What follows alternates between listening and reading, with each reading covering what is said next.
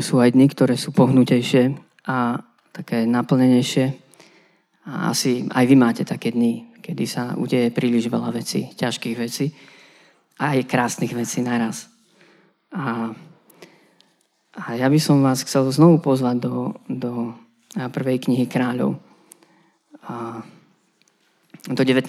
kapitoly budeme pokračovať v príbehu o Eliášovi. Celá tá séria sa volá, že byť Eliášom dnes – byť e, mužom alebo ženou, devčaťom alebo chlapcom, a ktorý a počuje, čo hovorí živý Boh a snaží sa priniesť a, a tú realitu neba na zem. To, čo je hore, aby sa dialo na zemi. Božia vôľa, vôľa nebeského Otca. A, a príbeh, príklad proroka Eliáša je pre nás veľmi silný lebo v liste Jakuba je napísané, že bol človekom a ako sme my veľmi zraniteľným, slabým a krehkým. A že prorok Eliáš nie je vykreslený ako nejaký duchovný superman a hrdina, ale je vykreslený ako človek. Na to je daný strašne silný taký dôraz v Biblii. Dôraz, že je zraniteľný a krehký človek.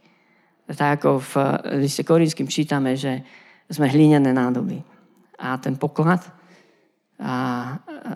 od Pána Boha máme v hlinených nádobách. Aby bolo zretelné, že to nie je z nás. Aby bolo zretelné, že to nie je z nás. Takže asi vidíte, že náš duchovný život e, má tieto dva e, obrovské kontrasty. Na jednej strane naša hlinenosť, pozemskosť, krehkosť, zraniteľnosť, naše slabosti, naše rôzne osobnosti a a rôzne veci, ktoré sa nám stali, ja neviem, v útlom detstve, počas dospievania a ktoré nás možno poznačili. A toto je jedna strana mince. A Pán Boh to vie. A nie je tým nejako zaskočený. Vie si povolať slabého človeka. A robí to. robí to premyslene robí to cieľene. Nevyberá si tých dokonalých jednotlivcov, ktorí nemajú chyby alebo ktorí nikdy nepatnú. No a druhá strana mince je Boh sám. A to, že On sa tak skloní k nám, že chce prebývať v nás. Že skrze Svetého Ducha prebýva v nás. Že je to poklad slávy, ktorý je v nás a ktorý nás mení. A, a tým pádom na zemi vidieť obi, obi dva rozmery. Vidieť aj ľudskosť a krehkosť a vidieť aj Božiu slávu. No áno, my by sme chceli vidieť len tú Božiu slávu a dokonalých prorokov, dokonalých pastierov, kazateľov, dokonalé zbory, dokonalé cirkvy, ale to nie je možné. To nie je možné, lebo všetci sa iste v mnohom prehrešujeme. A nie sme dokonali. Ale ak dáme veľký priestor Božej sláve v nás, tak zakúsime aj veľký rozmer toho, ako budeme premenení na jeho obraz. Takže prorok Eliáš je človek podobne pokúšaný ako my, ale zobral Boha vážne, sklonil sa a modlil sa. No a 19. kapitolu, keď začneme čítať, tak to je situácia po tom nádhernom, obrovskom triumfe, ktorý sa stal na vrchole Karmel, kedy na Eliášovu modlitbu zostúpil oheň z neba, pohltil tú obeď aj s oltárom, aj so všetkým, čo tam bolo a všetci videli jasne manifestovanú Božiu slávu na zemi. A potom sa Eliáš modlí húževnate a prichádza Boží dážď. Pán Boh milosti vo mení údel celej tej krajiny a, a dáva obdobie, obdobie novej milosti. A, a toto je náš Boh, On sa zmilúva.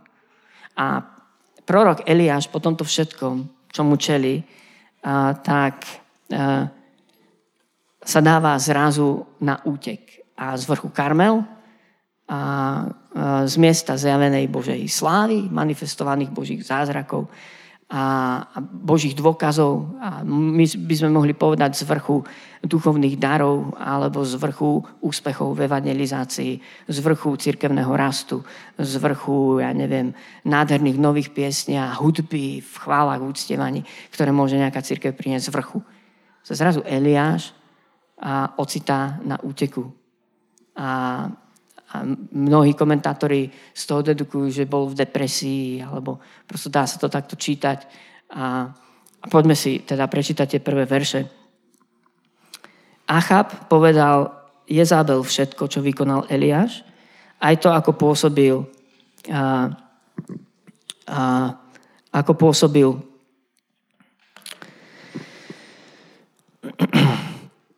ako pobil mečom všetkých prorokov. Jezabel poslala k Eliášovi posla s odkazom.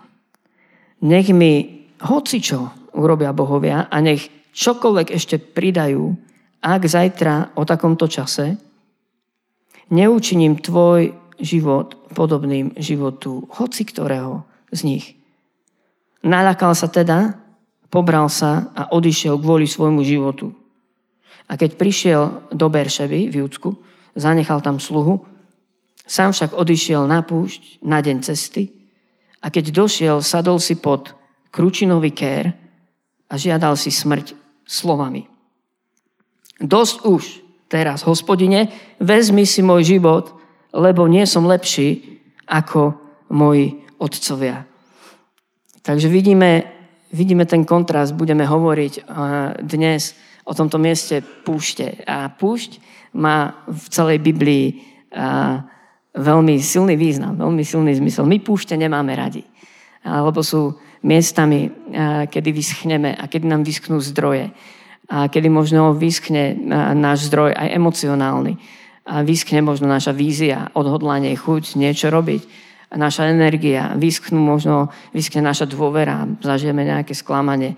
A, a púšť nie je pekným miestom. Neradi, nie je ľahko, alebo neviem, kto z vás sa modlí, že pane, vyveď ma na púšť a nejaká púšť by sa mi zišla v mojom živote. Neviem, asi sa tak nemodlíme, neviem, či so mnou súhlasíte, či nie.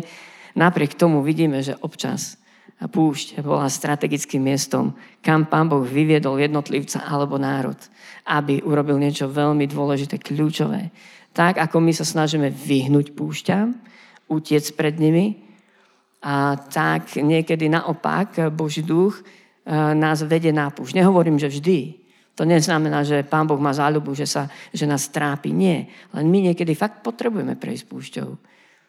To neznamená, že celý kresťanský život má byť jedna veľká púšť. To nie, nie. Aby ste ma pochopili správne. Ale niekedy potrebujeme prejsť púšťou, aby sme znovu zakúsili niečo Bože, aby sme sa k nemu vrátili a aby on s nami urobil nejakú zmenu, nejakú premenu. A, takže tak ako sa my snažíme žiť úspešné kresťanstvo, výťazné a nadstavili sme kultúru, že keď sa ťa niekto v cirkvi spýtaš, pre, spýta, prejdeš dverami, ako sa máš, tak ty nahodíš ten nacvičený úsmev a povieš mu, mám sa dobre. A nikto z vás asi hneď nepovie, vieš, čo mám depku. A v cirkvi sa to nenosí. Neviem, prečo sme nadstavili takúto kultúru a prečo si myslíme, že kresťanský život má byť vždycky len, uh, že sme hore, ruky hore a, a všetko je v poriadku. A dokonca neviem, prečo niekedy podľahneme diablovej lži, že keď zrazu e, sa veci nedaria, nemáme sa dobré, a nejaký vzťah sa rozbije, nejaký neúspech zažijeme. E, prečo si niekedy myslíme, že je to Boží trest? Alebo, alebo že je to kvôli tomu, že my sme zrešili, alebo niečo nie je v poriadku. A tak ako Joba pastorovali jeho priatelia týmto štýlom. Hej, Job, ak sa ti stali tieto veci, prepač chlape, ale musel si niekde zrešiť. Musí byť hriech v tvojom živote. Lebo pán Boh by to nedal. Hej? A pastorácia Jobových priateľov je pastorácia lži diablovej, že pán Boh nás žehná podľa nášho výkonu, že si môžeme od neho požehnanie kúpiť. A to je lož. A, takže bolo by dobré možno, keby sme tú kultúru úspechu a zrušili, lebo povedzme si úprimne, nie všetci sa máme dobre. Nie všetkým sa nám darí. A keby sme rád radom začali hovoriť svedectva, ako na tom skutočne sme, tak by sem tam bolo aj víťazné svedectvo. A možno väčšina by nebola víťazná. A Pán Boh nás niekedy vyvádza na púšť. Lebo má zámer. Hej. A takže to je, o tom budem hovoriť, to je taký úvod, ešte sa vrátime veľa, veľakrát k tomu.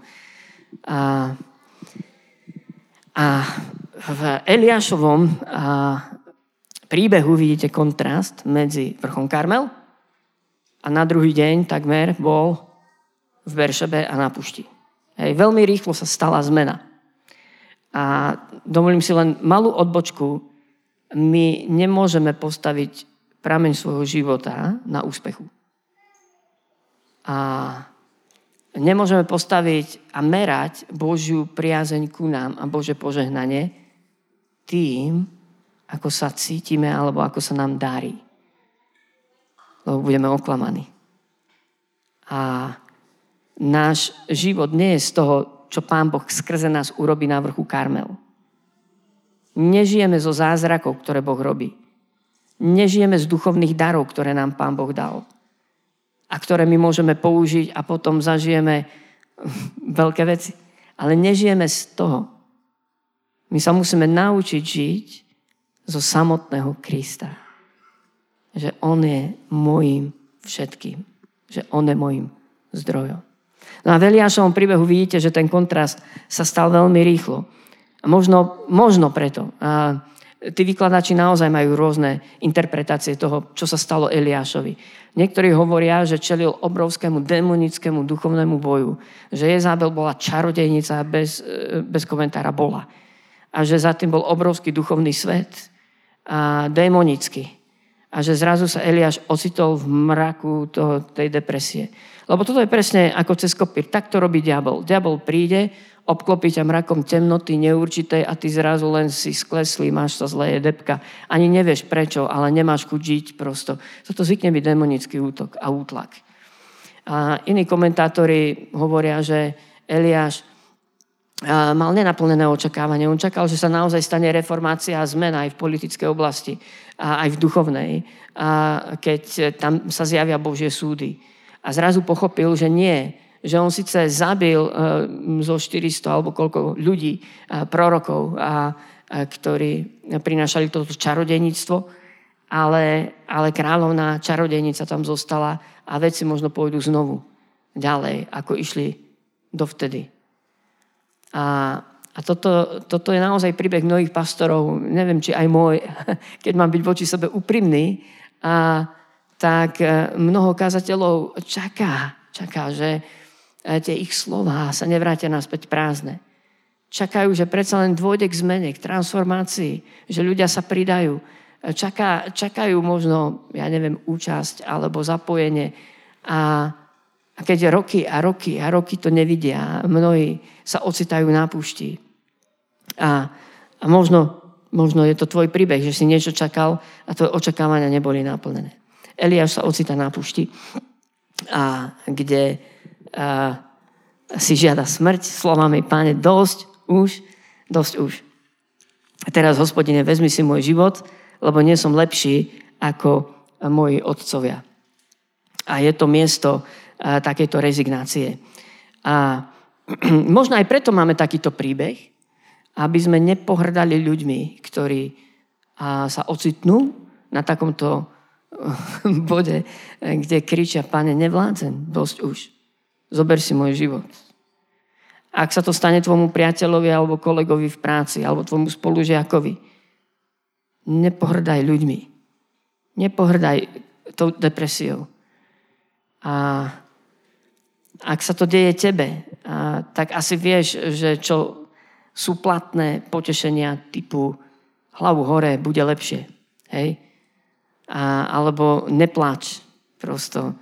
A, ty sa z toho dostaneš. Alebo chod si zabehať. Zmeň životný štýl. Ale keď je človek v tomto bode, že hovorí dosť už a žiada si smrť, tak naozaj potrebuje nie prázdne slova útechy, ale možno len našu prítomnosť, len tam byť. A nechcem z tohto vyvodovať nejaké princípy, ale všimnite si, že Pán Boh mu na to nepovedal nič. Pán Boh mu nepovedal nič. Ani ho nenapomenul a vypočul si ho. O, pán Boh vie. Dokonca pán Boh ho počul ešte na ceste do Beršeby a na tú púšť. A my vieme, že pán Boh vie veci, ktoré máme v srdci. Ale v tomto príbehu môžete vidieť, že pán Boh mu neodpovedal. Nechal to tak. Nechal ho v tom tichu.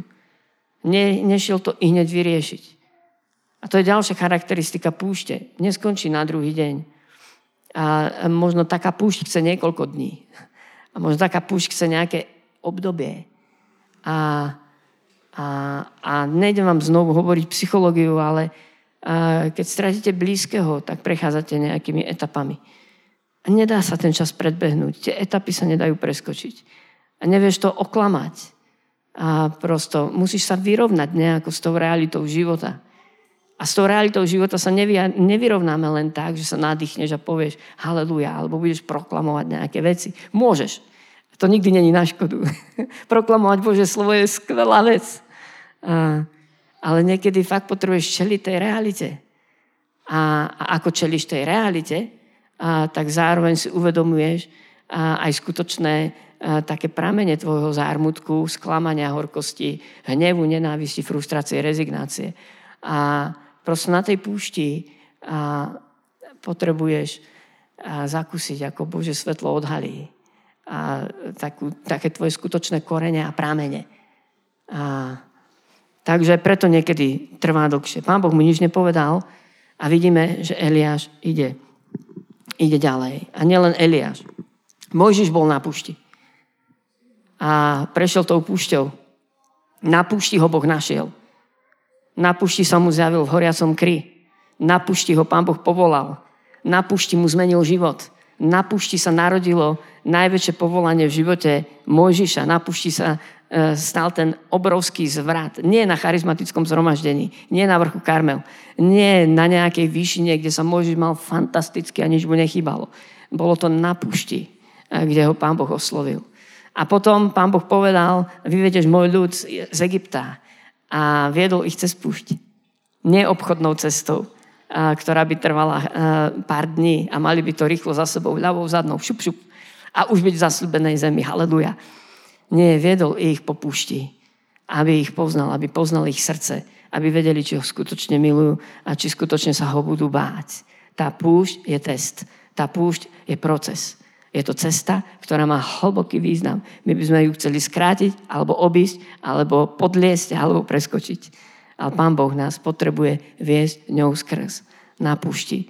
A potom, keď bol Izrael neverný, tak cez Ozeáša proroka hovorí, znovu sa budem uchádzať o teba a znovu ťa vyvedem na púšť. Znovu ťa privedem do ťažkosti, do problémov. Znovu dovolím, aby vyskli tvoje zdroje. Znovu ti ukážem, že bezo mňa nemôžeš nič robiť, kým si nevstúpiš do seba a nebudeš znovu hľadať moju tvár. A na začiatku svojej služby Pán Ježiš, vedený duchom, vypúdený duchom svetým, išiel na púšť a prešiel púšťou a prešiel pokúšaním. Takto začala zase Ježišová služba. Jan Krstiteľ e, mal svoju kariéru kde? Na púšti. Na púšti. A takže akokoľvek sa púšti bojíme, utekáme pred nimi podvedome. A sú to niekedy tie najstrategickejšie obdobia v našom živote. Takže ak sa máš úplne zle a na ľavačku teraz, tak ti chcem povedať, že možno si na, na vynikajúcej destinácii, kde sa môže niečo kľúčové, dôležité konečne odohrať v tvojom živote. Lebo keď je nám dobré, tak si možno vôbec neuvedomujeme, aký je náš skutočný stav a kde v skutočnosti je naše srdce. Lebo nám nič nechýba a nič nepotrebujeme. No ale nechcem tým evokovať, že vyhľadávajte depky teraz, hej, a púšte. To, to nie. Na púšť, všimnite si, vždy vyvádzal pán. A, takže Eliáš je tu v tomto bode a hovorí, pane, dosť už, dosť už. No a keď robím tento úvod, k tejto ceste budeme sa k nej ešte vrácať. A, tak e, možno vás chcem tiež inšpirovať a zoberte si nejakú A4 a dajte tam hore nadpis dosť už. A napíš veci, ktorých máš, máš dosť v tvojom živote ktoré ťa unavujú, ktoré berú tvoju energiu, berú ti radosť, berú ti nadšenie, berú ti čas, berú ti vzťahy. Všetko, čo by si mohol napísať pod nadpis dosť už. Dosť už. A pred rokmi sme, som bol na, na jednom takom seminári pre pastorov, duchovných kazateľov a organizovaný v Apoštolskej cirkvi. Oni pozvali takého hostia, ktorý slúži slúži pastorom, duchovným vodcom. A, a hovoril o veľmi zraniteľný aj jeho príbeh, ale potom hovoril napríklad o zhromaždeniach. A, a hovoril, koľko nebiblických vecí robíme na zhromaždeniach. Alebo koľkokrát máme len nejaké kultúrne veci, ktoré nám zabraňujú skutočne uctievať v duchu a v pravde. Hej. Ja neviem, napríklad, lebo sa hambím sa postaviť, hambím sa vpredu tancovať, hambím sa zdvihnúť ruky, hambím sa oprieť sa hlasom do toho. A potom nedelu čo nedelu prichádzame úplne o všetko, čo nám pripravil Svetý Duch a za čo tekla baránková krv, lebo si vyberieme našu kultúru, lebo si vyberieme to byť pekný a, a nestrapniť sa a, a tak ďalej. No a on poradil kazateľom jednu vec, že viete čo, pastori, napíšte si veci, ktorých máte už dosť na vašich zhromaždeniach vo vašich cirkvách. a, a tak možno aj takúto A4 si môžete napísať. Dosť už, dosť už. A je to dobre pomenovať. A znovu pripomínam, pán Boh chvíľu v tom všetkom proroka Eliáša nechal. Nechal. Mohol by som hovoriť ešte o Jobovej púšti a, a kde vidíte úplne tie isté princípy. Aj keď Job nerozumel a kričal, bolo ticho. Pán Boh ho nechal v nejakých veciach. Lebo Pán Boh zamýšľa niečo lepšie. No a toto je to, čo poviem už len naozaj v skratke.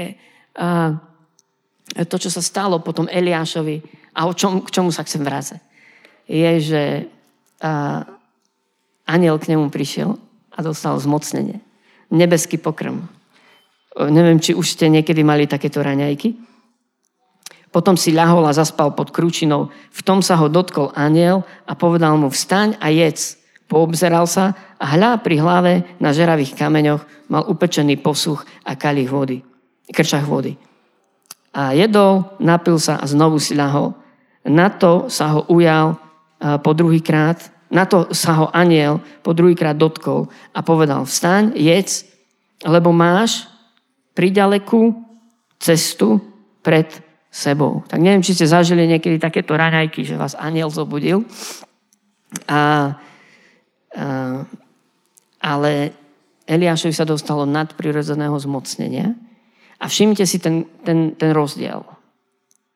Eliáš si hovoril, dosť už som na pušti a chcem zomrieť. Dosť. Konečná. Nevládzem. A aniel mu hovorí, najed sa, napi, lebo máš príďalekú cestu pred sebou. Toto je púšť.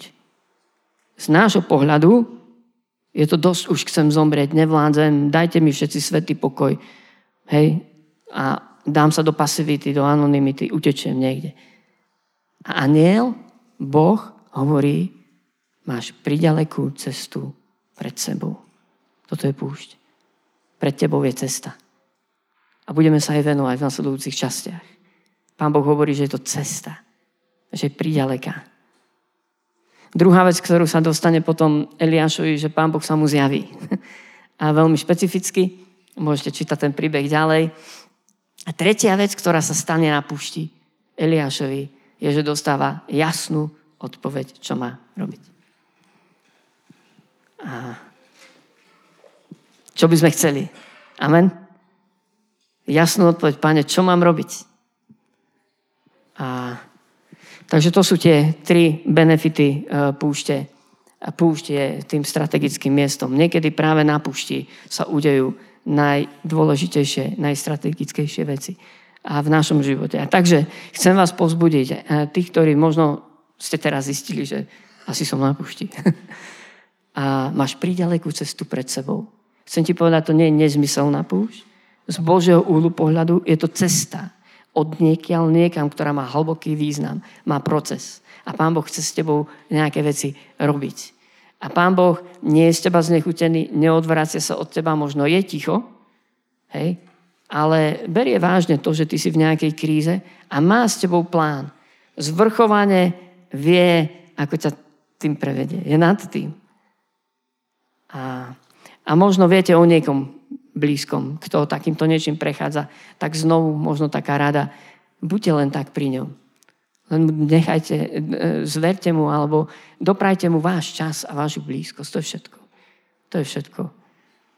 A, a možno ho nakrmte, dajte mu napiť. Buďte s ním, modlite sa. Neurýchľujme niektoré veci, ktoré, ktoré potrebujú svoj čas. A, a môžeme sa modliť, aby Pán Boh jednal s tým človekom. No a ak máš vynikajúce obdobie a nie si na pušti, tak ti chcem povedať, nie si vadný. Haleluja, je dobré, že sa máš dobre. A je to skvelé. A, lebo kresťanský život by nemal byť iba púšť. A, a chcem ťa povzbudiť, aby si ho chválil a tešil sa, že sa máš dobre. Takže toľko možno takáto prvá časť. A ja som poprosil aj nejakých bratov, aby povedali svedectvo možno k tomuto, ale môžete aj vy zareagovať. Môžeme mať teraz taký čas za chvíľočku, ak, ak zostane ten čas, tak smelo môžete zraniteľne hovoriť o vašich púšťach a, alebo veciach, ktorými ste prešli. A možno si spomenieš na púšť, ktorou si prešiel a zistil si, že áno, mala takýto zmysel a význam. A dnes si rád, že si tou púšťou prešiel. Aj keď vtedy a, to bolo hrozné. Nebeský oče, ďakujeme ti, že si dobrý Boh. A my niekedy nerozumieme veciam, ktoré sa nám dejú. Niekedy si ich nestihneme utriediť v mysli. Niekedy sa nevyznáme ani vo vlastnom srdci, prečo sa tak rozhorčuje. A prečo, prečo nás niečo tak vyhecuje a dotkne sa nás, tak nás to vyprovokuje tak nás to zlomí. Ale ty vieš, pane, ty vieš všetko. A ty vieš, že sme zraniteľní a krehkí. A asi nad tým celým. A pane, ja sa teraz modlím, aby povstala nádej pre každého človeka, ktorý toto počúva. Aby povstala tvoja nádej. A prišlo tvoje utíšenie a, a ubezpečenie, že si nad tým, že všetko máš v rukách. Nič sa ti z rúk nevymklo. Že nie si zaskočený našou krehkosťou, slabosťou, a, a že nás vedieš, že je pred nami cesta, na ktorej spoznávaš, ako na tom naše srdce naozaj je. Pane, ďakujem ti. Ďakujeme ti, že si ako otec, ktorý vychováva svojich synov. Ďakujeme ti, že si ako vinohradník, ktorý orezáva vinič, aby viac ovocia prinášal. Tvoje úmysly s nami sú dobré, dať nám budúcnosť a nádej. Si dobrý Boh a náš nebeský Otec. Amen.